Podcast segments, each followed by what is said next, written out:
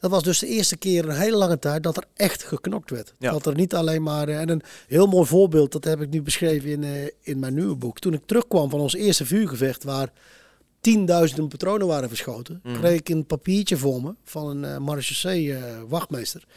En ik moest even gaan verklaren van locatie geschoten, waar is de patroon terechtgekomen, is het schade, wat is de naam van de betrokken mensen die schade heeft, wat is het adres, eh welke contactgegevens. Dat formuliertje krijg ik. Moest ik per patroon moest ik verantwoorden. Welkom bij een nieuwe aflevering van De Wilde Gesprekken. Wilde gesprekken. Dag Aart, Hi Leslie. hoe is het? Heel enthousiast. Ja, En, eh, en, en eigenlijk vol ontzag. Toch wel vol ontzag. ja toch wel. Ja, durf ik al te zeggen. Begrijp ik. Nee, dat meen ik serieus. Ik Want- ben, eh, ik ben eh, sinds kinds af aan ben ik eh, zeer... eh, sinds mijn opa mij vertelde over eh, operatie Market Garden van eh, de Tweede Wereldoorlog en de Duitsers ben ik gefascineerd door geschiedenis, maar met name de Tweede Wereldoorlog. En, Mhm. daar, en automatisch ook de strijdkrachten. Ja, En als dat je interesse is, hebben we niet de minste gasten aan tafel. dat is zeker waar, want wie hebben we vandaag aan tafel? Major Marco Kroon. Als ik me niet vergis. Oh Marco, hoor, dat is makkelijker. Oké, Marco. ja, Marco. Maar jou- Marco. je hebt nog, nog steeds de rang major bij de landmacht. Ja, ja, Ja. Dus En- nog steeds actieve dienst. Nog steeds actieve dienst. Los daarvan eh, en, eh, ben je ook nog de drager van de eh, militaire Willemsorde. Dus voor de eerste keer dat die is uitgereikt aan een militair sinds 1955. Dat was de En- eerste in eh, 54 jaar tijd. 54 jaar tijd. En jij ehm, hebt die gekregen voor jouw ehm, moedig optreden en leiding geven als officier bij vuurgevechten in Afghanistan.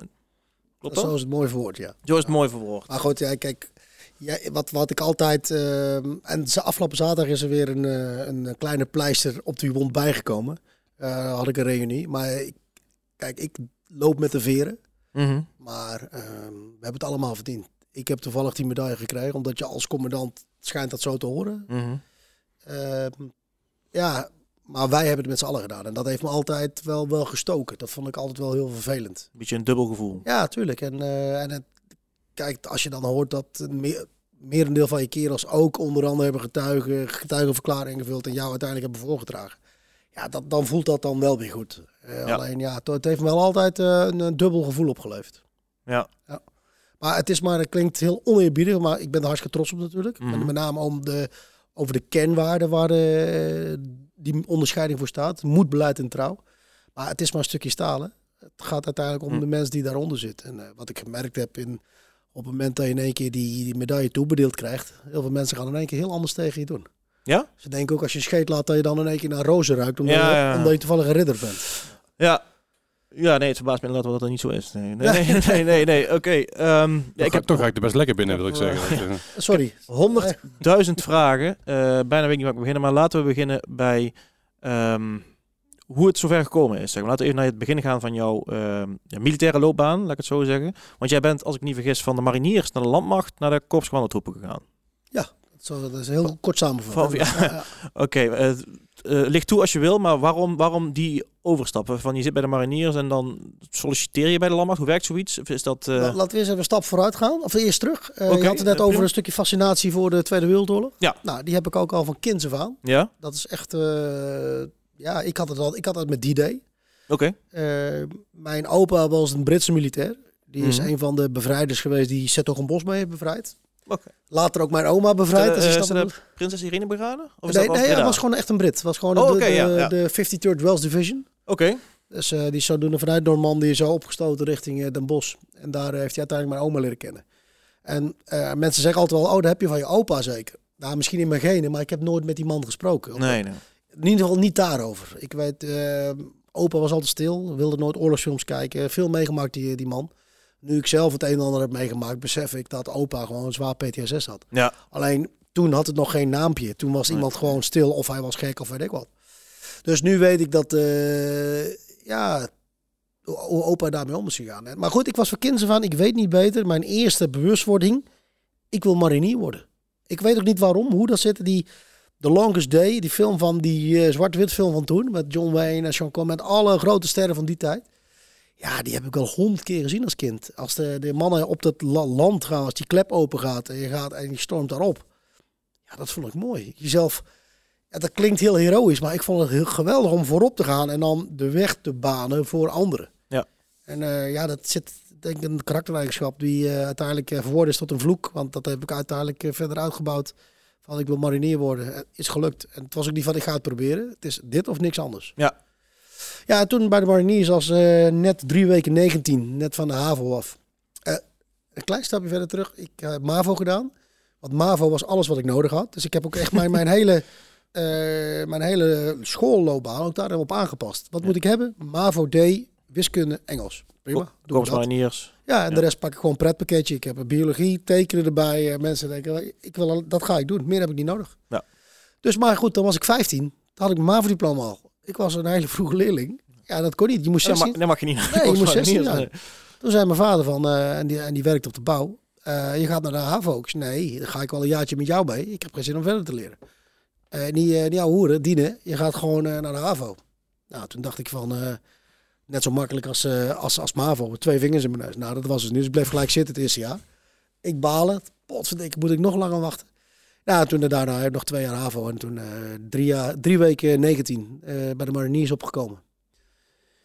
Ja, daar een tijdje rondgelopen. Ik wilde eigenlijk beroeps worden. Twee uitzendingen gedaan.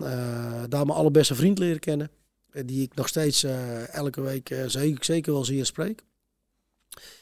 Uh, alleen ik kon geen beroeps worden. Ik was kortverband vrijwilliger. Toen had je dan nog een contract van vier tot acht jaar. En dan mm. moest je echt weg. Uh, maar ja, toen ik gekeurd werd. Ik weet ik wat kortverband vrijwilliger is. Ik wist het niet. Ik wil ja, marinier, ik wil marinier worden. Ja. de rest boeit me niet zoveel. Uh, nou, maar dat kon niet. Ik moest eerst de dienst uit, ontslag nemen en dan weer opnieuw solliciteren toen de tijd. Nee, nou, dat vind ik wel zoiets, zoiets, zoiets bureaucratisch. Dat, dat ga ik niet doen. Nou, ondertussen al twee keer had ik al een beetje verkering. Uh, mijn toenmalige vriendin, mijn eerste vrouw, uh, mijn eerste ex inmiddels, uh, die zei van, nou, je bent altijd weg. Um, ga maar iets anders doen, ga maar een landmacht. Nou, uiteindelijk in mijn achterhoofd de Korps naar de KMS gegaan, Koninklijke Militaire School. Daar twee jaar opleiding gedaan. ja, iets minder. En toen uiteindelijk naar de, de panzerinfanterie gaan, bewust. Uh, Korpscommandotroepen, dat zag ik dat waarnemen, verkennen. Het uh, lopen, graven, kijken en weer teruglopen zonder contact maken met de vijand. Wat toen nog de hoofdtaak was. Mm -hmm. Ja, dat, dat lag mij niet. Ik ben echt een zenuwleider. Ik, ik kan niet lang stilzitten. Ik moet actie hebben.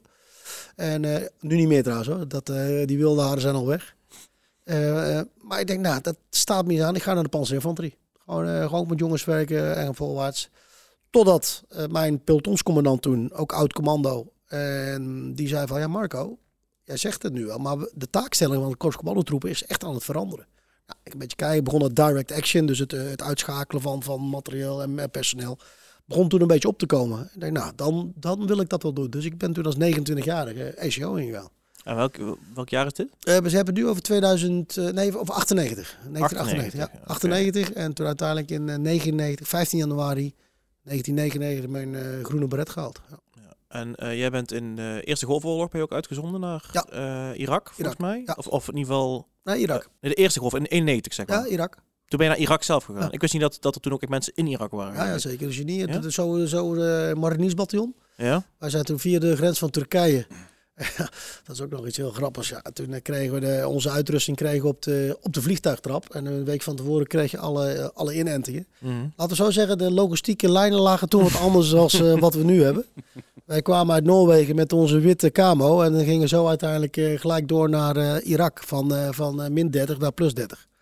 Ja, dus ja. De, de, de, de inlichtingorganen die waren toen wat minder. maar goed, daarentegen wel de can-do mentaliteit, die was er sowieso. Dus... Ja, dus dan kom je daar aan, Irak, en dan zie je voor het eerst uh, dingen die je toen alleen maar op uh, operationaal zag. Gewoon mensen die voor je ogen gewoon doodgaan. En dat is wel, uh, als 20-jarige komt dat best binnen. Vanwege wonden of honger? Ja, honger, wonden. Saddam Hussein had toen een redelijk, redelijk huisgehouden daar. Ja. Ja, en dan, dan komt dat wel binnen, ja. Dan ja. geef je, hoe vreemd het ook klinkt, ja, letterlijk je laatste eten weg. Want je hebt een aantal rantsoenen gehad en je weet niet meer wanneer, wanneer je opnieuw bevoorraad wordt. Ja. Maar ja, dan geef je echt letterlijk je laatste rantsoen aan kinderen. En dan, uh, ja, dan op een gegeven moment is je eigen rantsoen op en je eigen water. Ben je dan andere mensen terugkomen?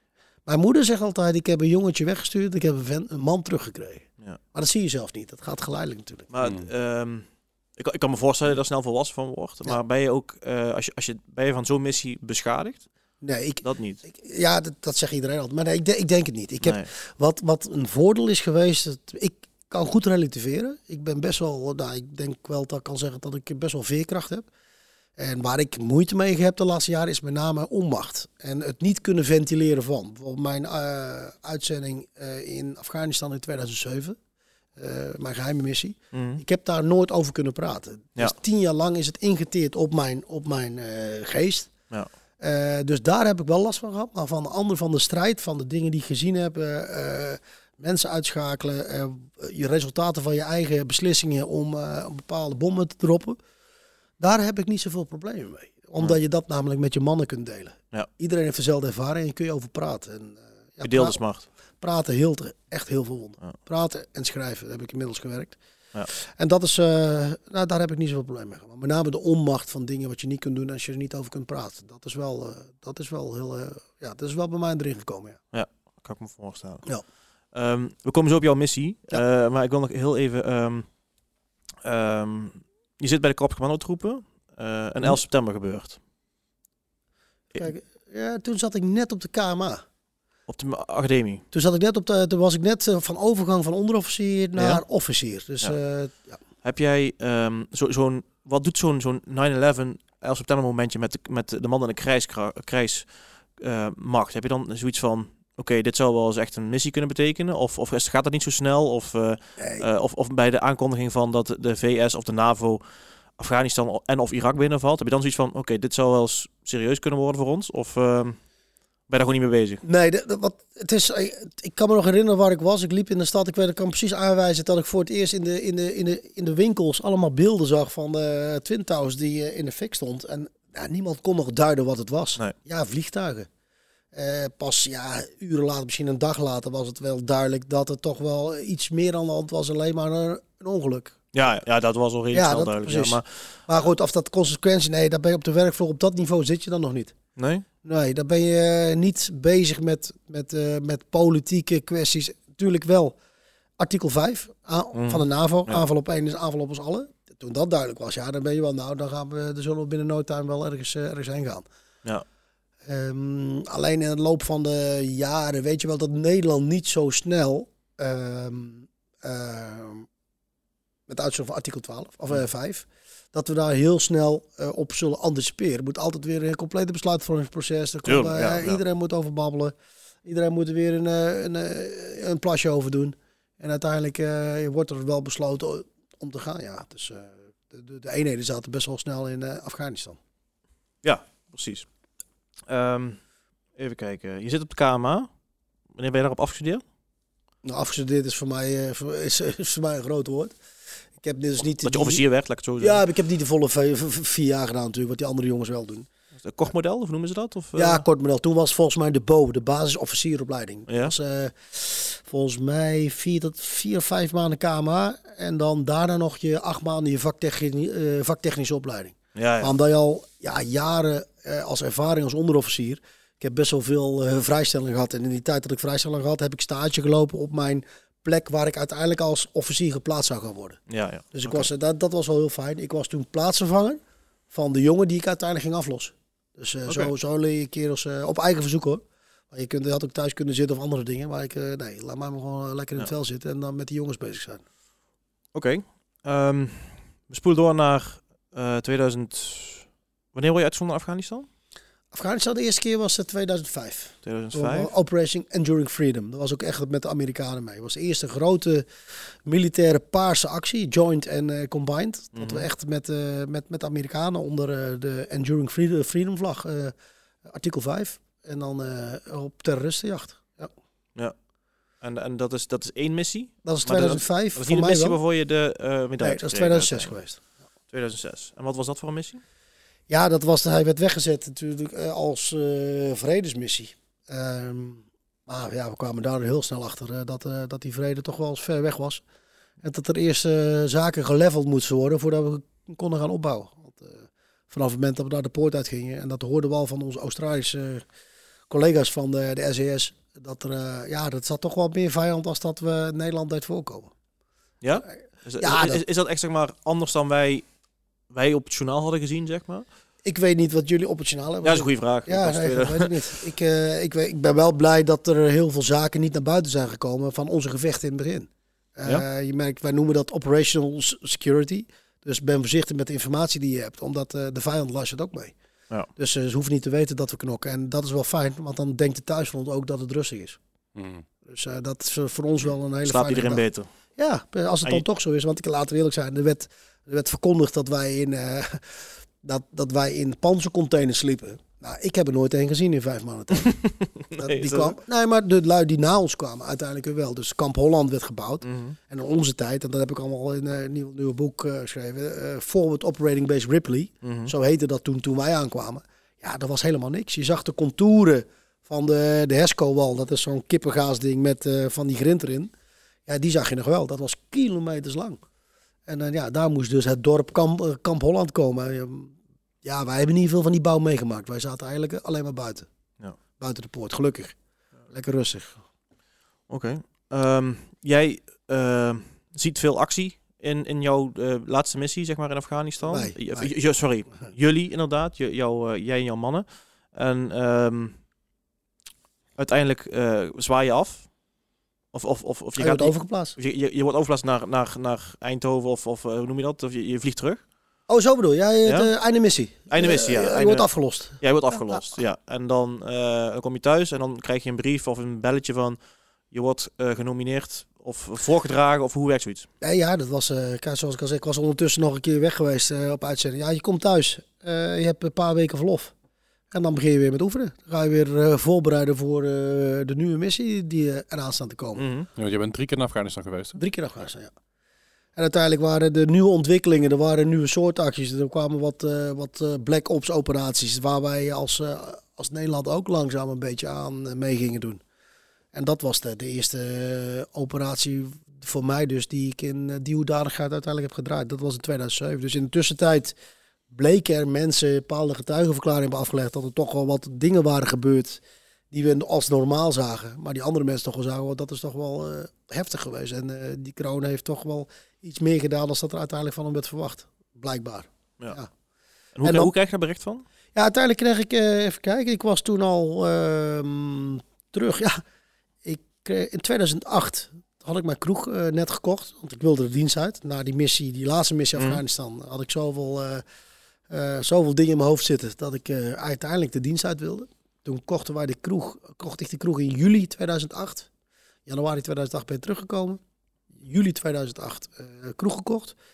En in december 2008, volgens mij op 13 december, kreeg ik te horen dat ik de Wilmsorde ging krijgen. Terwijl ik op 1 december was gestart met die kroeg. Dus dan krijg je een belletje van, van de commandant. Eh Kroon, ja, ja, je moet naar Utrecht. Eh, je moet je daar melden en eh, je twee generaals hebben een bericht voor jou. En ik denk, shit, wat heb ik nou fout gedaan? ja, ja. ik weet ik, niet dat ik mezelf op mijn borst klop, maar ik denk, nou, volgens mij ben ik niet heel slecht geweest. Dus, eh, maar goed, misschien heb ik weer een grote bek gehad zonder dat ik het weet. Misschien eh, heb ik mensen beleden, ik weet het niet. Dus ik word, nou, niet dat ik bang was, maar ik was echt benieuwd. Ik had never nooit verwacht dat het hierop uit zou draaien. Mhm. Nou, en dan ga je daar zitten en dan zitten er twee generaals voor je. En dan, ja, in één keer eh, uit het niks, eh, je bent voorgedragen voor de Wilmsorde. En het eerste wat ik deed, ik zeg, waar staan die camera's? Ja. Ja, dat geloofde ik. Nou, dat voor mij, ja, ik ben als marinier opgekomen en bij de mariniers wordt daar, ja, ik weet nog dat daar heel, eh, heel zwaar tegen aangekeken werd. Want je had het handboek marinier. Dan had je eerst een afbeelding van eh Hare Majesteit. En de volgende bladzijde was de afbeelding van de militaire Wilmsorde. En ja, van mijn perceptie kregen die alleen als je over water kon lopen. Ja. Dus en ook ja, die hel uit de Tweede Wereldoorlog, die verdienen hem. En dat vind ik nog steeds trouwens. En, en ja, dan komt er heel lang niks. En dan mogen wij er een keer aan ruiken. Want zij hebben echt gevochten voor hun vaderland. Ja. Wij ook, maar indirect. Dus eh, dat is toch wel een heel groot verschil. Vind ik. Vind ik persoonlijk. Dus eh, die mannen hadden geen thuisfront. Eh, en ons thuisfront zat veilig. Dat is toch wel prettige vechten. Als je weet van als bij mij iets gebeurt, mijn kinderen worden wel opgevangen. En als je Ja. geen thuisfront hebt, terwijl omdat de Duitsers hier in ieder geval Ja. eh, gewoon rondlopen, dat is toch, eh, dat vind ik wel een heel groot verschil. Dus eh Ja, daarom mogen wij eh, ja. niet eens wij van deze tijd niet ruiken aan die, eh, aan die acties van die, eh, van die mensen van toen. Nee. Dat, dat waren echt mijn helden. Dus ik ben echt gelukkig dat ik nog eh, zeven van die eh, mannen en één vrouw heb, eh, heb mogen ontmoeten. eh, in de hoedanigheid als collega ridder. Ja. En dat was wel heel erg bijzonder. Ja, Dat geloof ik. ja dat is echt... eh, ja, dat- maar- Nou. Normaal zie je ze alleen maar van veraf op ceremonies en denken. En dan sta je er in één keer naast. Dan eh, hoor je erbij. Ja. Ik heb dat nooit zo gevoeld overigens. Hoor. Ik heb het eh, altijd wel anders gevoeld. Hoe bedoel je? Nou, dat ik niet bij in dat rijtje van die helden hoor. Ja. Ja, het is letterlijk een, een andere generatie. Ja, maar- maar zo voelt het en, en, en gewonnen in een andere, ehm, ja, ja, een hele andere geopolitieke situatie en, Ja, en, en andere gevechtssituaties. setting, ja, ja. Desalniettemin ehm,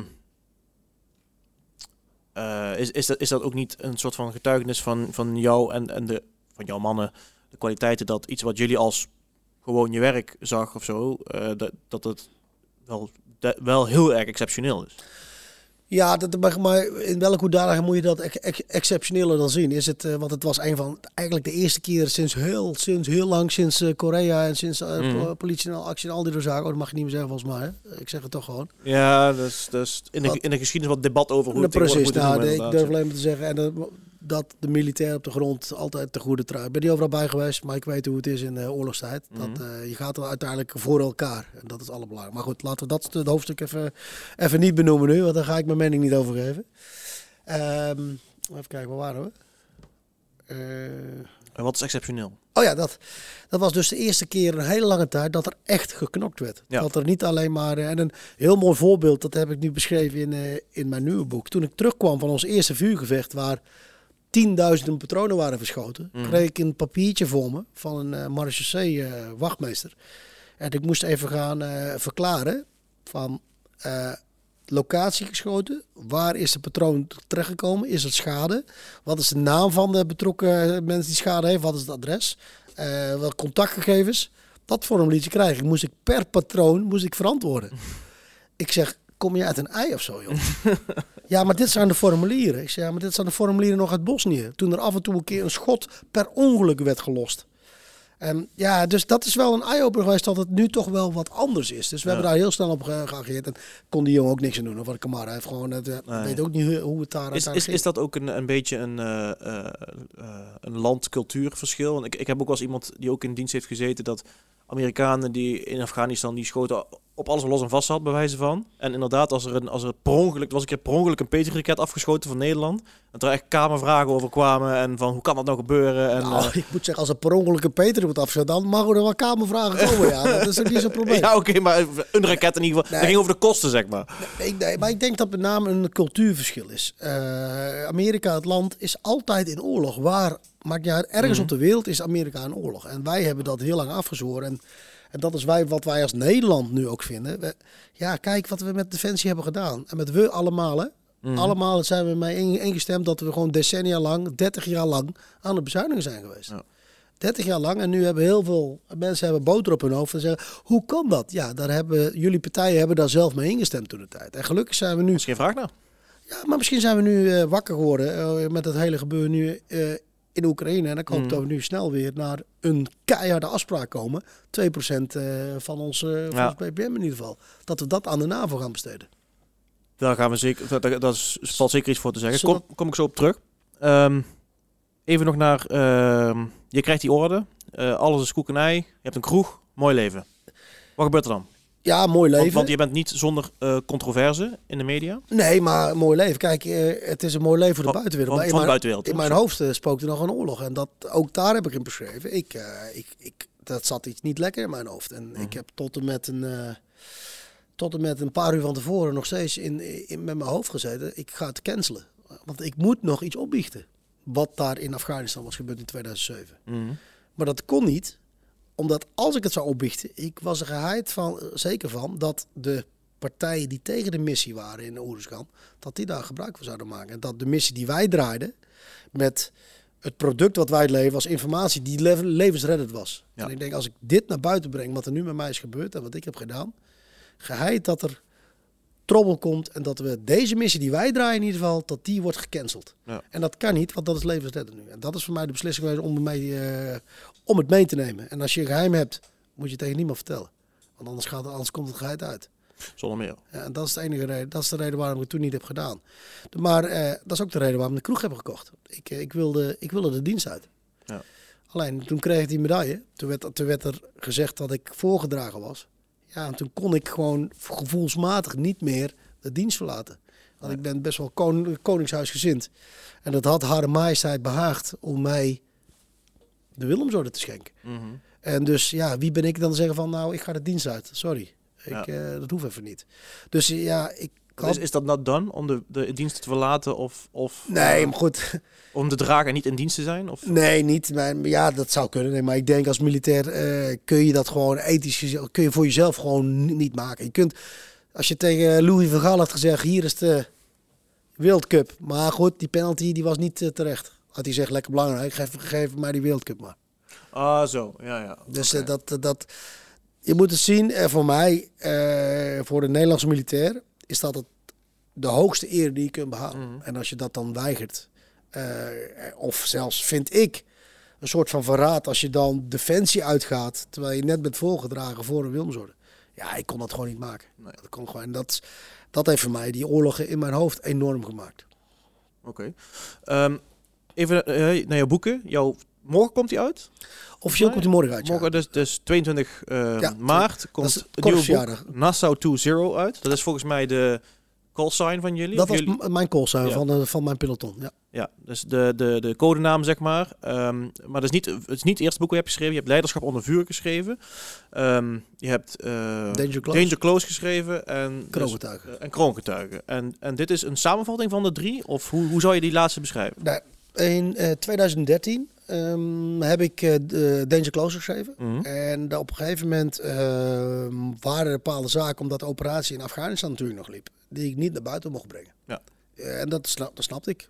Dat, dat was ik ook loyaal aan en ik had er alle begrip voor. Maar dat wil niet zeggen dat het niet frustreert. Als je niet kunt spreken over bepaalde zaken die je eigenlijk naar buiten wil en eigenlijk bespreekbaar wil maken, eh, dan vreet dat aan je. Dus uiteindelijk eh, ben ik wel voor mezelf dingen gaan schrijven, dingen eruit halen. Dus die zijn eh, bewaard gebleven. En toen de val van Afghanistan heeft mij uiteindelijk wel doen besluiten om het buiten te brengen. Maar uiteindelijk is het boek begonnen met schrijven. Ben ik begonnen echt met schrijven toen ik eh, echt in een diep dal zat. Toen dat hele eh Wilplas-affaire, net het- het Afghanistan-verhaal van mijn gevangenschap, daar iedereen vond iets van mij. En ik had er gevoelsmatig zo, ehm, ik zat zo diep. Ik had geen eigenwaarde meer. Ik hoorde alleen maar negatieve zaken over mij. En dan heb ik de social media nog niet eens gelezen. Nee. Dus alleen maar op tv, alleen maar basje, basje, basje. Op een gegeven moment zat ik als een zielig hoopje op de bank. En ik schaamde me zelfs voor dingen die er helemaal niet waren gebeurd. Maar waar ik wel van, voor werd eh, beschuldigd. Ja. Gewoon te veel zaken in een te korte tijd op me binnengekregen. Terwijl ik nog met van alles loop. Eh, niet de tijd gehad om, eh, om details te vertellen. En ja, ik zat echt gewoon helemaal, helemaal down. Ik was echt helemaal weg. Totdat mijn psycholoog zei... Ga nou eens schrijven over de tijd dat je vond dat je er nog toe deed. Toen je nog een van de mannen was. Want dat is ook wat van mij afgepakt. En natuurlijk heb je dat zelf gedaan door de, de medaille te accepteren. Mhm. Maar de Willemsorde heeft mij eh, eenzaam gemaakt. Ja, geloof. Heeft mij echt helemaal apart gezet. Want je hoort nergens meer bij. Er is niemand waarmee je dezelfde ervaring kunt delen. Je bent in één keer van uit de schaduw als Special Forces operator. Word je op een voetstuk geplaatst. En eerst eh, kun je over water lopen en ben je Jezus toegevoegd. En binnen no time word je ook als grote crimineel weggezet. Als wapen- en drugshandelaar.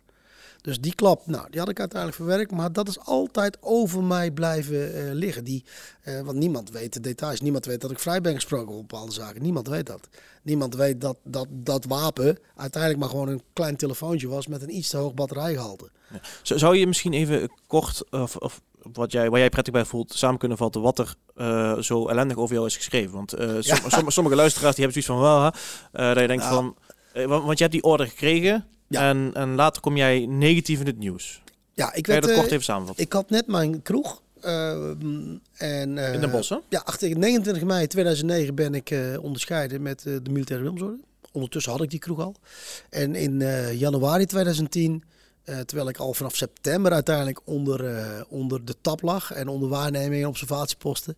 Er was, namelijk, er was, nou ja, er Ja. was namelijk na mijn ridderslag, wat ik meegekregen heb van mijn advocaat, na mijn ridderslag eh, 2009, eh, 29 mei, is er in begin juni gelijk een beschuldiging binnengekomen bij het CIE, de Criminele Inlichtingeenheid. Dat is een van de hoogste inlichtingorganen en eh, met eh, criminele zaken bezighoudt.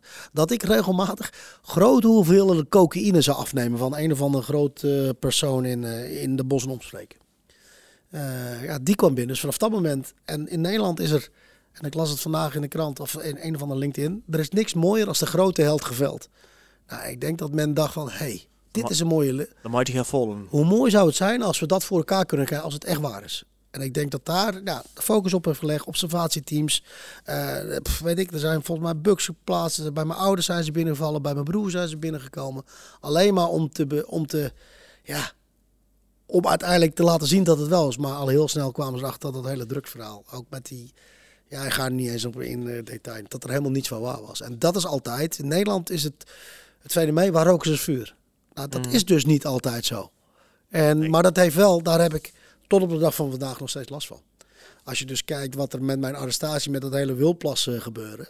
Op de avond zelf, eh, als je gearresteerd wordt, dan word je eh, ook getest op drugs, alles nog wel wangslijmvlies. Ik heb niks te verbergen, dus dat heb ik gewoon, gewoon toegelaten. En de test was negatief. Maar wat gebeurt er? Ze brengen hem positief naar buiten. Zo staat hij wel in de media, op de voorpagina Telegraaf. Kijk, dit bedoel ik met een stukje framing. En als je dan uiteindelijk wetenschappelijk hebt aangetoond dat er inderdaad niks, eh, niks in je bloed zat en eh, op je borsthaar. Mm. En dan zeggen ze, oh ja, ja, sorry, foutje. Maar dat leest niemand meer. Dat wil niemand meer zien of, eh, of, of horen. Maar e- even, al was hij positief. Nee, dat, als militair is het gewoon zero tolerance beleid. Ja, oh nee, oké. Ja, nee, oh, sorry, want je bent op, ik denk je hebt een kroeg, maar je bent, dan, je bent nog steeds actief. Ja, natuurlijk. sorry, ja, oké, absoluut. ja. ja, ja, dus. Maar los daarvan, dan ben je ontslagen. Ehm, Ja, maar, het is dat gewoon... is ook niet crimineel, toch? Of wel? Of is dat... eh, Nee, maar het is het, het kapot maken van een imago. Ja, dat sowieso. Het, het ongeloofwaardig maken. Nou, dat, dat durf ik wel te zeggen. Dat, dat is toch wel gebeurd, ja. Ja, gewoon twijfel zaaien. Nou, twijfel. Ik denk dat er... eh, ik, wat ik hoor van ook maten van om me heen. Als ze zeggen van eh, ik ben zijn vriend of ik ken hem. Dan zie je altijd mensen... hmm, altijd een bepaalde manier kijken van... hmm, Ja? ja, Oh, want ik zei het net al van tevoren. Dat, dat ik zei van, oh, ik heb binnenkort een podcast met Marco Kroon. Dat ook mensen echt zeggen, ja, dat is vet.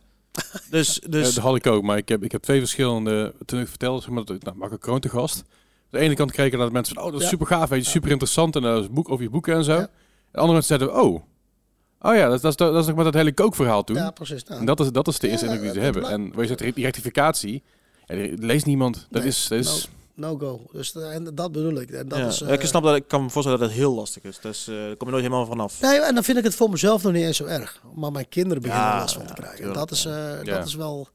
Ja, dat is wel vervelend. Voel ik me erg schuldig. voor. Ik was er al nooit voor ze. Omdat ik ervoor met gekozen heb om ja. uiteindelijk mijn land te zijn met mijn jongens met een peloton zeg ja, en nu En nu ik er ben, hebben ze nog steeds last van me. Hebben ze alleen maar meer last van me. Hm. En dat, dat doet wel heel erg pijn, ja. Nou, Ja, dat geloof ik. Dat is kloot. Ehm, maar je wordt vrijgesproken? Ik heb er wel, word wel veroordeeld voor het hebben van die theses. Ja. En eh, ja, of, eh, van, ja, ze noemen het these, maar het is gewoon een gadget Ja. wat je nu nog steeds in Het- Duitsland gewoon Het is kunt kopen. inderdaad gewoon een gadget. Ja. Het is, eh, Ja, hier volgens mij kun je dingen letterlijk winnen op, op de kermis Ja, in Duitsland. Weet je. wel. Dat Precies. En ik heb hem ook met bewust en niet, niet argeloos ge- gekocht van die man. Nee, ik heb hem bewust gepakt achter de bar. Ik was nooit, ik was nooit in de kroeg. Ik was alleen maar bezig lintjes knippen en zwaaien. Maar mijn vriendin stond achter de kroeg, stond achter de bar. Mm. Dus ik zeg, schat, leg dat mes weg. Hier, dit ding geen maakt veel herrie. Leg dit hier neer. Dan heb je zelf om, om te beschermen. Dus het was ook niet van, oh, ik heb een wapen. Nee, het is toch ook nog eens een keer heel goed over nagedacht. Ja. ene was dodelijk en de andere was helemaal niet Ja. dodelijk. ja. Dus, en dan, ja, hoe je dan wordt geframed, dat is... Heb je een idee waarom ze dat wilden doen? Ja, je zei net van misschien laten we, laten we kijken of we hem kunnen verder. Misschien afgunst, weet ik niet. Misschien gewoon een wraakactie. Want ja, ook, ja, ook toen ik nog geen ridder was, maar gewoon toen ik gewoon nog steeds de simpele Marco was. Eh, had ik ook vijanden waarschijnlijk. En in mijn kroegtijd, eh, ja, alles ging goed met me. En in Nederland is er niks zo erg als afgunst. Ja. En eh, Ja. ik, weet, ik weet het echt niet. Ik durf het ook niet te, te, te- niet- Ik heb een idee, maar ik ga geen dingen opgooien. Want mensen vinden ook iets van mij die niet waar zijn. Dus ik ga niet zomaar iets vinden. Maar het kan natuurlijk gewoon een stuk sensatie zoeken zijn. Hè? Ja, media, fabricaties. Ja. En nogmaals, ik neem het uiteindelijk als, als er lui zijn die dat horen en die daarop ingaan. En eh, dat, dat is hun werk, hè? Ja, ja. Alleen bewust iemand framen om je gelijk te krijgen. Mhm. Ja, er is, dat is echt wel dodelijk. Dat ja, is nee, echt zeker. dodelijk. zeker. Want dat, eh, ja, ja, dat wordt alleen maar steeds meer gedaan. De kracht van de media, dat, wordt- dat is echt... Ja. Die is echt dodelijker als een, eh, als een, als een mes of, een- of als een wapen. Want, eh, Dat geloof ik. Ja. Ehm, Oké, je, wordt, je wordt vrijgesproken. Of, of dat, gaat- dat gaat soort van een beetje liggen. Misschien wel niet, ervaar je het niet zo. Maar, nee, en, nee. en dan komt er ehm, eh, in, jouw, in jouw nieuwe boek, zeg maar, ehm kroongetuigen, komt er nieuwe informatie naar boven? Die, die, Nee. Of, of, of eh, je bent weer in opspraak gekomen omdat, eh, omdat je iets, iets naar buiten bracht. Wat er was gebeurd tijdens jouw missie. Ja, nou, nou, ik heb dus niks naar buiten gebracht. Dat, dat heeft de, de ambtelijke de defensietop zelf gedaan. Oh, oké. Oh ja, want je, je had het tegen hun gezegd. Juist. En, en, en toen kwamen hun met een persbericht of zo? Of, eh, nee, nee, ja, dat is een heel lang verhaal in ieder geval. En mensen Leg het in eigen woorden uit. Mijn eigen woorden in ieder geval, je komt uiteindelijk, raap je al je moed, moed bij elkaar om ja, de meest traumatische, maar ook meest schaamte overwonnen ervaring wil je, wil je vertellen. Omdat het gewoon, ik trok het gewoon niet meer. Het dekseltje begon te klepperen. En ik merkte, ik moet erover praten, anders, ga ik, anders word ik gek. Ik moet het gewoon kwijt. Eh, nou, het is uiteindelijk voor gekozen, tien jaar na dato, ehm, ga ik dat doen.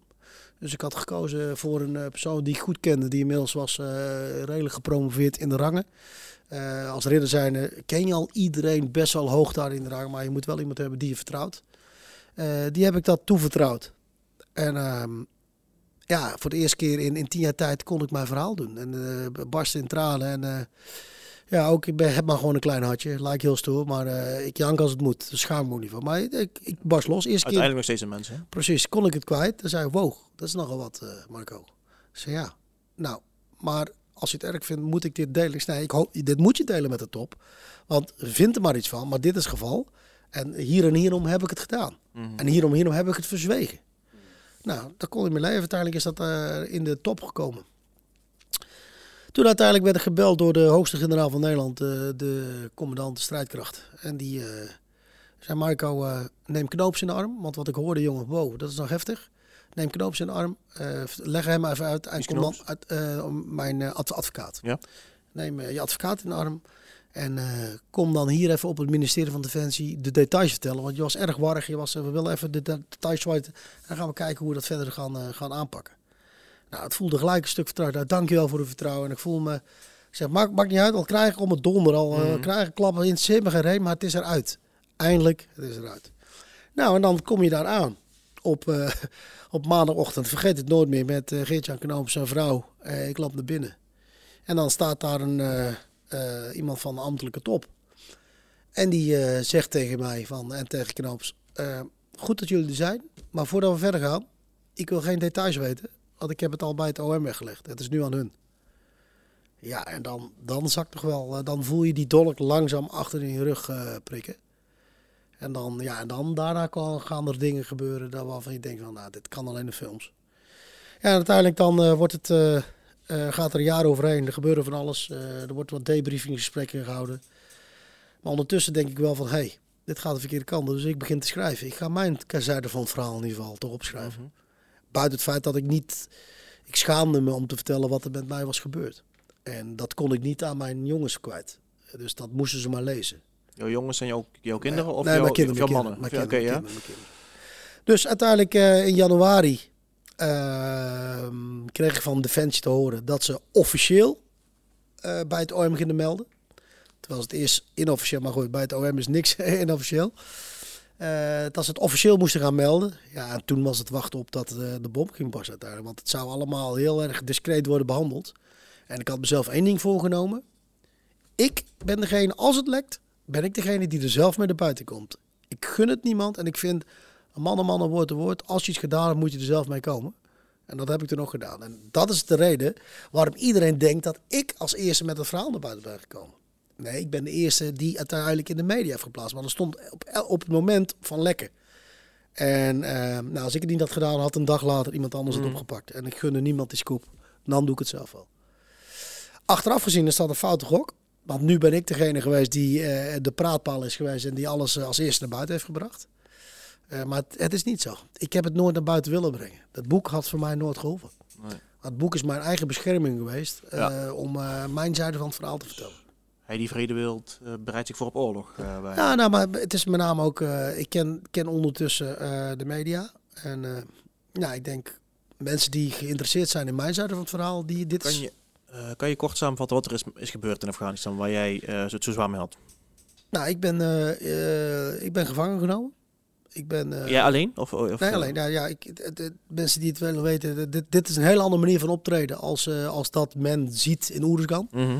Het is een soort van Black Ops, Black Ops optreden in, in civiel en een allerlei soorten andere tenues. Maar niet in de militair tenue in ieder geval. In burgerkleding. Dus, Ja, onder ja. andere. Ja. En nou, dan ben ik uiteindelijk van een hele drukke rotonde afgepakt. Omdat ik in een gestolen auto zou rijden. Nou, meegenomen naar het politiebureau. En daar ja, schop geslagen. En uiteindelijk, eh, ja, ik vind het nog steeds moeilijk om te zeggen. Maar ik heb me voorgenomen om dat niet meer weg te lopen. Ik ben er uiteindelijk ook verkracht. Ja. En dat is, eh, ja, dat is niet makkelijk voor een man om dat, eh, om dat te vertellen. Dat snap ik. Zeker in een, in een, in een, in een Ja. misschien toch wel macho wereld als de defensie. Ja, maar goed, het is, ja, en, en dat is nog niet, ja, daar schaam je natuurlijk voor, terwijl Ja. je dat niet hoeft. Maar waar ik het meeste voor schaamde, is dat ik van die rotonde ben afgepikt. Ik heb voor mijn gevoel die missie opgeblazen. Zo had ik Mm. het echt. En mede door dat een stuk schaamte en het gevoel het zelf al op te gaan lossen door uiteindelijk de betrokken persoon eh, om, daar iets, om daar iets mee te gaan doen. En eh, ja, wat men ook vindt of wat men ook zegt van mij, maar gok is goed geweest. En ik ben trots op dat ik dit heb gedaan. Ook al heb ik daar zelf op ingeboet. eh, dat ik daar echt wel eh, PTSS aan heb overgehouden omdat ik er nooit Mm. over heb gesproken. Maar je bent, je bent ontsnapt? Ik ben losgelaten uiteindelijk. Oh, losgelaten? Ik, ik ben uiteindelijk vrijgelaten aan het einde van de dag. Het heeft, eh, in mijn hoofd heeft het dagen geduurd, maar Mhm. het was maar een dag. Maar pikken donker, nat gegooid, kleding uitgegooid, helemaal naakt. Afghaanse kleding aangehad. eh. Maar goed, wij hebben altijd een soort van cover story die dicht bij de waarheid zit. Ja. Ik ben er heilig van overtuigd. En dat bleek later ook uit wat ik op eh, die man eh, gevonden heb, eh, maanden later. Ge- Dit is gewoon geheime dienst geweest. Die mij hebben willen eh, volgen en kijken wat wij echt deden. Dat denk ik. Mhm. En ehm, ja, daar wil ik het eigenlijk wel bij laten. Ja. Eh, dat, is, Oké. dat, ja, dat, dat is er gebeurd. Nou, Dat is inderdaad niet niks. Ja. Ehm, En ja, als je dan alles, uiteindelijk alle moed bij elkaar raapt om dit te vertellen. En je wordt dan weggelachen, bespot. En ook nog eens een keer door je eigen werkgever zegt van, ah, die man heeft PTSS. Eh, Het kan niet waar zijn, want Mm. wij vinden geen bewijs. Als je geen bewijs vindt, wil niet zeggen dat het niet gebeurd is. Nee. Ik denk dat wij, wij als operator, special force operator, het voordeel van de twijfel moeten krijgen. Wij offeren al zoveel op. Ja. We hebben laten zien dat wij dingen willen doen voor ons land, ook ten koste van onszelf. En laten we eerlijk zijn, als ik een stoel verhaal had willen verzinnen, had ik wel iets anders verzonnen. Zonder meer. Ja, Ja. dan had ik wel iets mannelijkers verzonnen. Ja. En dat heeft mij tot op de dag van vandaag, doet mij dat enorm pijn dat ik als fantastische leugenaar ben weggezet. En ik laat het ook niet los. Kijk, Srebrenica heeft 30 jaar geduurd voordat eh, het kabinet eh, sorry heeft gezegd Mhm. voor hoe ze daar met die jongens zijn omgegaan. Mhm. Ja, al, al moet het, al- ik, hoop, al- ik hoop dat ik 100 word, maar ga ik door tot mijn honderdste. Ze gaan verdomme een keer sorry zeggen. Dat en ze hoeven niet te zeggen, ik geloof je. Hoeft niet eens. Maar er zijn bewijzen dat ik van die rotonde heb af, ben afgeplukt. Mm. Die, zit- die rapportages zijn er. En dat hebben ze altijd ontkend. En dat doet me heel erg pijn. En is het feit dat ze je dat, dat eigenlijk niet geloven? Of, nee, eh, maar dat, dat, dat is, ja, ja, of hoe ze ermee om zijn gegaan? ja, dat met name, met name dat. Kijk, mensen mogen vinden wat ze willen. Ja. Maar als ze weten hoe de feiten liggen, is het moeilijker om het niet te geloven. Eh, of eh, moeilijker om het, om, ja, om het niet te geloven als om het wel te geloven. Ja. Want er zijn namelijk feiten, er zijn rapportages, er zijn, het werk is nou eenmaal zo. Mhm. Wij traden alleen op. Er was toen een chaos daar. Er was overal warlords, overal stammen, eh, criminelen, geheime diensten. Alles werkte daar gewoon zo. En het is ook een, een, een eh, hoe moet ik het zeggen, later hoorde ik het ook van mensen die mij wel geloven. Zeggen, Marco, dit is ook daar in die contraien, in die culturen, in die, in die eh, wereld, is dit echt een teken van eh, vernedering. Dat ze dit met je doen. Ja. Vernedering, kleineren en een, een soort van straf. En dus het past even bij sommigen gewoon helemaal in het plaatje zoals eh, bepaalde diensten optreden. Ja. Dus, maar goed, dat is. eh, en, maar ja, En dus de, de, de, de mediastorm en de behandeling van jouw werkgever brengt je naar, naar zeldzame dieptes. En daarom ben je dit boek gaan schrijven, NASA 2.0. nee, dat heb, ik ik heb het nu over kroongetuigen. Ja, nee, oké, maar ehm, wanneer ben je dit boek Oh zo, nee, dat, precies. Ik ben dat gaan schrijven inderdaad toen ik zo diep ja, zat Ja, dat ik eh, Danger Close heb gepakt. En uiteindelijk, eh, omdat toen de tijd ook nog een heel ander verhaal. Want misschien hebben we te weinig aan een uurtje. Maar Danger Close is eh, omdat ik naar Mali moest in 2014. Mhm. Toen lag deze eh, bijna op de mat. Er was een deadline, er waren van alles le- contracten afgesloten. En er is nou eenmaal een beleid, en ik sta ook achter dat beleid, Commando's schrijven geen boeken. Actief dienende commando's die operationeel zitten, die schrijven geen boeken en geven geen boeken uit. Maar goed, ik was daarvoor, was ik, zat ik als compagniescommandant bij een andere eenheid. En daar mag je wel boeken schrijven. Maar in mijn overgang uiteindelijk daarheen, naar eh, het Korps Commandotroepen, lag dat boek op de, op de, op de vingers. En eh, omdat we haast moesten maken, Ghostwriter heeft daar eh, in ieder geval mee geholpen. En het is een mooi boek, prima boek. Alleen, ik heb altijd het gevoel gehad, dit zijn niet mijn woorden. Het staat soms heel staccato, heel heroïsch weggeschreven. En het lag iets anders. Het lag veel menselijker. Daar was ik bang. Daar dacht ik zo. Daar vond ik dit. Hier zat ik te huilen. Dus, en dat heb ik nu zo gepakt met een aantal zaken die ik toen in 2013 niet mocht eh, publiceren. Mm. Nou, die staan er nu wel in. Dus eh, ik begin ook met een deel uit 2005. Ook daar is nog een, eh, een, stukje wat ik nog kwijt moest en wat ik moest vertellen voor, van mezelf. En ja, het is van 50.000 woorden naar 160.000 woorden gegaan. Ja. Dus de foto's zijn eruit, de rechtszaak is eruit. Dit is puur mijn peloton wat wij in drie jaar hebben meegemaakt. En met name de strijd in uh, Oeruzgan, maar met name ook de strijd met mezelf. Dus het hele menselijke aspect. eh wij zijn gewoon mensen. Ja, En, ja. eh, mensen met, eh, met, met, met twijfels, met angsten. eh, en die heb ik echt eh, zo diep mogelijk beschreven dat ik ook echt, dat ik het echt, echt weer voelde. Kan je Daar ook- geven? Ook weer de, nou, met name het gemis thuis. Het, eh, de, de, er is daar mij wel eens een, een, een, een jongetje aangeboden. Ook daar hebben warlords hebben gewoon kleine kinderen die halen ze weg uit het dorp en die eh, misbruiken ze. Dat is dat ja, is daar heb, ik- dat heb ik wel eens gehoord van iemand die in Afghanistan was. Ja, Boys Night chai- noemden ze dat eh, of zo. Afschuwelijk. eh. Chai boys. Oh ja, dat ja. Tja, ja. theejongens. Nou, die is mij daar wel eens aangeboden. En ik heb gezien wat daar gebeurde. Maar goed, omdat je nou heel veel informatie moet loskrijgen. en banden moet opbouwen, want het zijn gewoon criminelen. Ja. Alleen, het is geen Taliban, maar ze zijn net zo erg. Maar goed, eh, de vijand van je vijand oh, is je vriend. Ja. Dus en zo moet je dat ook zien. Dus je moet het niet persoonlijk nemen, maar je bent nog mens. Je bent vader. En als je dan ziet wat er met kinderen gebeurt daar. Ja, dat heeft me nooit losgelaten. En dat heb ik nu ook wel een stukje beschreven. Want ik had die vent echt zijn, zijn, zijn- toch wel een, eh, zijn kop willen verbouwen met, me, met mijn kolf. Ja. Alleen dat kan niet, want je moet banden opbouwen. Je moet, eh, Ja, je moet je informatie een krijgen. diplomatieke glimlach op te, Ja. opzetten en, eh, moet en, even- en, en strategisch denken, zeg maar. ja, precies. En dat is moet soms... zijn, ja. Dat is echt lastig. En het, eh, ehm, het, hoe is, hoe is, we praten nou over 2007, Zes, zeg maar? het is 2006. 2007. Ja, zoveel gebeurd in mijn leven. tegen, die, tegen die tijd heb je wel een beetje videobellen, volgens mij. Eh, nee, ja, wel, wel, wel, wel, wel. 2007 wel. Naar de thuisfront, zeg maar. Dan 2007. eh, zit je dan gewoon, eh, ga je dan op missie en s'avonds zit je op het kamp eh, toch weer even te bellen? Of, eh, of, hoe werkt dat in die tijd, zeg maar? Nee, niks. Je hebt niks. Nee, dat is brie- gewoon... Brieven. 2005, 2006 brieven. MSN. Nou, toen had je nog MSN. Ja, ja. MSN, dat Moest je inschrijven. inschrijven. En dan kon je, als je op het kamp zat, eh, kon, je, kon je vijf tot tien minuten eh, M- MSN'en. Maar wij zaten bijna altijd buiten de poort. Ja. Dus eh, dan, ja, je had elkaar. En als je geluk had, bleef je matje vol met lucht. ja. Dat was dan luxe. Ja. Ja. Maar goed, dat is wel, dat is waar het voor doet. En dan wordt dan heel snel, je gaat dingen heel snel waarderen. Dat je, dat je ja, überhaupt al water hebt, is al een, eh, is al in, een in, gunst. in, zo'n- in je boek heb je ook beschreven dat je met de maat op de grond ligt eh, te verkennen, zeg maar. En dat de, het laatste slokje water eh, smaakte als honing, honingwater of zo. Ja, dat, dat je was, zo, eh, zoiets beschreef je. En dat ik dacht van, oh ja, Ja, dat was honger maakt regen. rauwe bonen zoet eh, in de puurste vorm. Ja, dat was in de ECO, in de elementaire commandoopleiding. Ja, dat stukje vergeet ik ook nog. En dat heb ik ook inderdaad in het boek beschreven. Toen ik het zo koud had, helemaal naar de kloot, eh, eh, in die cel. Dan komen die dingen naar boven en dan denk je... Ja, dat blijf je zo bij. Dat je zo naar de kloten bent. eh, slaapdeprivatie, niet eten, niet drinken. Uiteindelijk lig je daar dan te verkennen in de stromende regen, ijskoud, tegen onderkoeling aan. Maar je moet dat onder waarneming houden. En dan heb je nog een heel klein beetje warm water uit je thermos, dat lauw is. Ja, dat is gewoon het lekkers wat ik ooit op heb. En dan eh, ben je nog een ruzie maken, van pak jij maar het eerste. Nou, en dan tegen elkaar, je gunt elkaar het eerste warme slokje. En dan zei hij, luister, ik ben een sergeant, jij gaat nu drinken. Jij gaat als eerste dat oppakken. En dan durft hij heel weinig te drinken, omdat bang is dat jij dat te weinig hebt.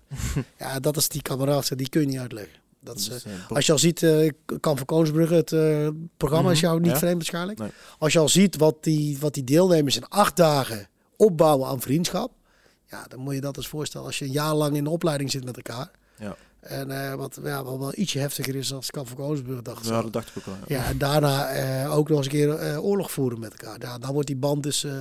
Onverwoestbaar. Daar was afgelopen zaterdag was voor mij ja, de, de mooiste dag van de laatste tien jaar. Ja. Toen eh, tijdens mijn boek, boekpresentatie allemaal jongens van het peloton weer, eh, weer er waren. Ja, dat is geweldig. Ja. Dat geloof ik. Ja. Mooi man. Tenminste, ik zie, ik, ik lijk je oprechte glimlach. Ja, maar is ook zo. Dat omdat is, je- dat, dat- ik, ik, ja, ik leef er helemaal op als ik weer terugdenk aan die mannen. Dat nogmaals, dit is, het- dit is ook ons verhaal. En ik wil ook hun hierbij betrekken. Dus ik vind het ook mooi dat mijn plaatsvervanger eh, Maurits ook de, het voorwoord heeft geschreven. Ja. En mijn Australische collega's van de SES heeft het voorwoord in het fotoboek geschreven. Ja. Want ik heb hier, nou ook, eh, hier ook gewoon een fotoboek met 500 eh, nooit eerder, nog nooit eerder gepubliceerde foto's Mhm.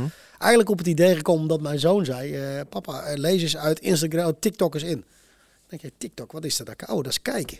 Zeg, maar toen was ik dit boek aan het schrijven. Is het dan niet mooi? Want ik laat die foto content ik eruit. Is het dan misschien niet mooi dat als mensen die geen zin hebben om te lezen, gewoon aan de hand van de chronologisch weggezette foto's, als ze gewoon het hele verhaal op beeld kunnen volgen. Ja. Dat is misschien wel een leuk idee gewoon, om er gewoon bij te doen. Nou, dat is. eh, er ging meer tijd in zitten als dat ik dacht. Alleen maar om al die gezichten te blurren van die mannen. en eh, toen zei iemand van, had je beter jouw gezicht kunnen blurren. Had tenminste nog een knap gezicht. Dus, eh, Ja, bij je vrienden moet je het hebben. ja, hè? nee, Nou, in ieder geval fijn om te zien dat ehm, eh, de weg omhoog wel is ingezet. Met Ja, het schrijven van het boek. Je, je ziet er een beter nou beter aan toe dan, dan een paar nee jaar maar ik, geleden. vind- ik zit ook helemaal in mijn vel. Als ik erover praat, word ik wel Ja. weer wat vurig. Eh, maar eh, nee, ik ben helemaal weer terug. En, en eh, hoe is de band nou met jou, met, met Defensie op dit moment? Want Defensie is natuurlijk heel groot. Dus niet, het is niet alleen degene die jou Dus hebben. Maar Ik, ik, heb niks, ik heb niks tegen Defensie. Defensie is nog steeds de mooiste baan die je als, als jonge Ja. vent of als jonge vrouw maar kunt verzinnen. Echt waar. Mm. De Defensie wordt geleid door mensen. En soms zijn er mensen die maken mindere beslissingen. Ja. Alleen, ik vind, als je een mindere beslissing neemt... Ook ik ben niet blind voor mijn eigen fouten. Ja. Ook ik zeg, ja, ik heb een fout gemaakt. En nu wordt het de tijd dat Ben bovenin het systeem ook eens zegt... Ja, wij hebben het niet zo handig aangepakt. En ja, er zijn wat bewijzen dat inderdaad, dat er inderdaad iemand van die rotonde af is geplukt. Dus en dat is wat ik hoop dat men ook ziet. Ja, misschien wordt het wel eens tijd voor een sorry. Ja. Een sorry dat we het niet zo handig hebben aangepakt en dat we, ja, dat we je niet hebben geloofd. Want volgens mij heb ik bewezen dat ik genoeg voor mijn land heb gedaan, dat ik genoeg heb geofferd. En eh, ja, nogmaals, ik had wel iets anders eh, stoers verzonnen als ik het had verzonnen. Ja, nee, Waarom nee, zou je zeggen? Ik heb, het, ik heb het nooit naar waarom buiten dan willen brengen. zo'n verhaal komen? Ja, ik heb het nooit naar buiten willen brengen. Nee. Dat, dat, ja, en zij hebben het naar buiten gebracht, ik niet. Dus daarom, en dan, ja, dat komt wel op je konto. Maar nogmaals, Defensie, ik heb niks met Defensie. Defensie is de mooiste werkgever die er is. Absoluut. Dat durf ik echt te zeggen. Het is geen reclame, maar ik meen het echt. Ik zit er die voor niks al 33 jaar bij. En eh, twee zonen, eh, eentje is inmiddels helaas eruit. Omdat hij werd gepest over mij. Echt waar, ja? Ja, ja we zijn nu bezig om hem eh, bij, een ander land, bij een ander krijgsmachtdeel terug te krijgen, want hij heeft er spijt van. Want hij heeft mij nooit geïnformeerd dat hij daarover werd gepest. Want eh, ja, het was standaard papa Pinocchio. Ja, daar kon hij heel slecht tegen op een gegeven moment. Dat geloof ik. En daar heeft hij mij niet in gekend, omdat hij wist hoe ik al in de knoop zat met mezelf. En dat is wel heel mooi, dat, dat ziet hem wel. Alleen hij heeft wel misschien zijn eigen toekomst vergooid om mij te beschermen. Mm, Ja, dat, dat, dat doet hij als vader zijn heel erg pijn. dat geloof ik. En de jongste zit nu ook in opleiding, zit bij de VEVA. Die gaat ook een, eh, een opleiding eh, waarschijnlijk voor als eh, onderofficier. Dus iets hebben goed gedaan, eh, waardoor ze toch eh, richting Defensie willen.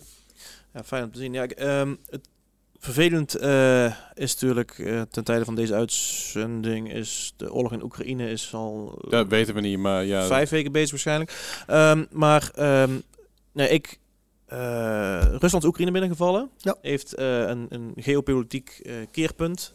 de, de geschiedenis is terug, noemen ze het ook wel. Ehm, wat doet dit met de populariteit van Defensie? Ben je er, ben je er, kijk, niemand, kijk, een echte militair wil geen oorlog, denk ik. Nee, nee, Ehm, maar, maar, maar ik denk, hè, de krijgsmacht aan zich, in, zeker in 2010 zijn ze helemaal kapot bezuinigd. Al die Leopard tanks gingen eruit. Iedereen, wat er nog overbleef, was echt op het randje van houdbaar. Dat gaat nou weer kenteren natuurlijk. Dat is natuurlijk fijn. Dat mag hopen voor wel, ja. Ja, en ehm, eh, wat, wat is de meerwaarde van Defensie? Je zegt het is de mooiste baan die je hebt. Nou ja, eh, Nou- uit, ik, ik kan me niet voorstellen, ik, ik kan me ook wel voorstellen, een paar van die jonge gasten gewoon die willen actie natuurlijk. Jij, Tuurlijk, jij wil ook actie. Dat, precies. Maar Als je hem gezien hebt, dan wil je het niet meer. uh, d- dat denk ik ook, ja. Maar ehm, eh, om de vrede te bewaken moet je natuurlijk een goed leger hebben. Wat is de meerwaarde van Defensie? Wat maakt het, het werk nou zo mooi? Ja, ik, kijk, eh, de tijden veranderen. Hm? Ik ben nog bij Defensie gaan om mijn land te dienen. Eh, als ik eh, geen extra cent had gehad op uitzending, was ik ook op uitzending gegaan. Want ik, ik zou je sterk vertellen, in 91 hebben wij eh, met terugwerkende kracht oefentoelagen gehad voor onze uitzending. Nu krijg je tegenwoordig VN-toelagen en weet ik het allemaal. Dus, maar de tijden zijn veranderd. En we moeten, vind ik, ook kon, kunnen concurreren uiteindelijk met, de, met het bedrijfsleven. Anders houden we niemand binnen. Ja. Ik denk dat Defensie meester is in het, in het onderkennen van bepaalde karaktereigenschappen en die verder te ontwikkelen. Karaktereigenschappen eh, waarbij je als militair, maar ook zeker als mens, veel sterker in het leven staat. Met name je weerbaarheid en veerkracht.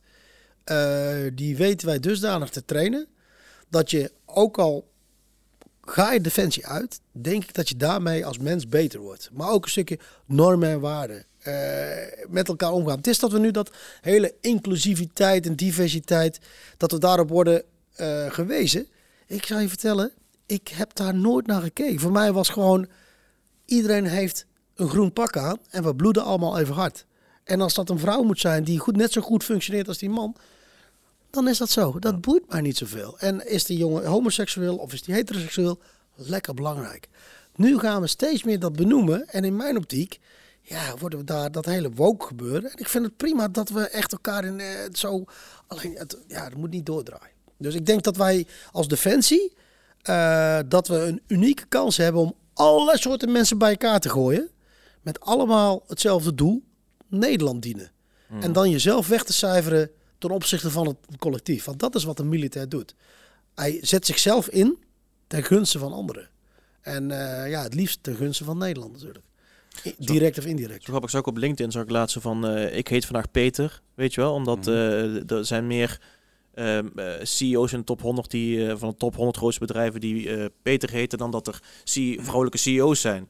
En dat is wel grappig dat ze dan niet overlopen te zeiken bij de Korps Commando troepen. Nee, goed, maar als, als, daar een vrouw komt die ontzettend goed is. En, dit dan- hey, lekker doen! en misschien moeten we wel accepteren dat Defensie misschien wel toch... Want we willen allemaal, vrouwen en mannen zijn gelijk.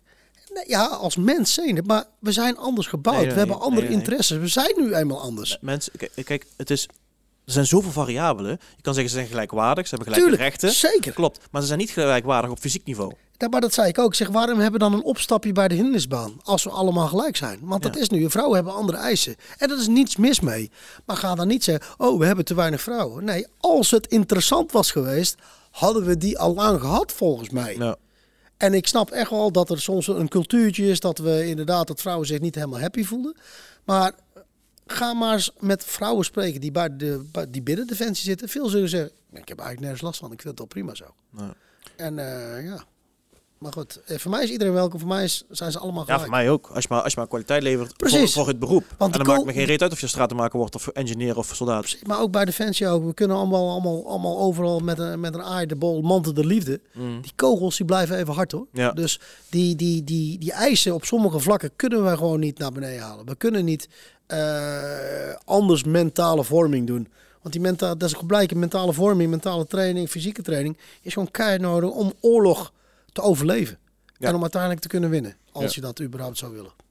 Dat klopt. Heb jij nog eh, één laatste vraag? Anders Ja. zitten we hier eh, morgen nog. Wat ik gezellig vind, maar eh, ja, In, uiteindelijk eh, wordt het een hele lange podcast. in, in jouw boek Leiderschap onder vuur zeg je dat je ehm, jouw angst om te falen, jouw onzekerheid, eh, dat je die omzet in, eh, in iets positiefs. Ja. In, in, eh, ehm, en, en faalangst is bijvoorbeeld bij ons in het onderwijs is, is dat ja, best een ding, faalangst. Zeg maar. Heb je tips voor, voor de jeugd eh, hoe, je, hoe je je onzekerheid om kan zetten in, in iets positiefs?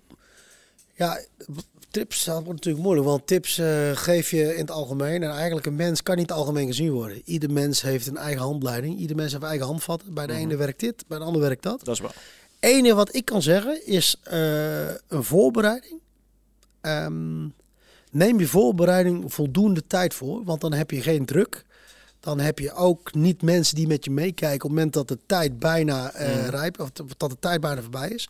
En als je dan voor jezelf al wat dingen op eh, weg hebt gezet, op volgorde, op tijdstip of weet ik wat, dan heb je altijd een referentiekader waar je op terug kunt vallen op het moment dat de tijd er niet meer is. Dat je dus eh, heel snel kunt reageren omdat je het al hebt voorbereid. Waardoor het falen, dus de kans op falen gewoon een stuk minder is. En als je dus het gevoel hebt dat de kans op falen minder is, is die faalangst ook gewoon een stuk minder. Dus kortom, voor- voorbereiding en oefenen, trainen, de kleinste dingen. De kleinste dingen zeggen, dat kan ik al. Nee, dat is een aanname. Probeer het eens eerst.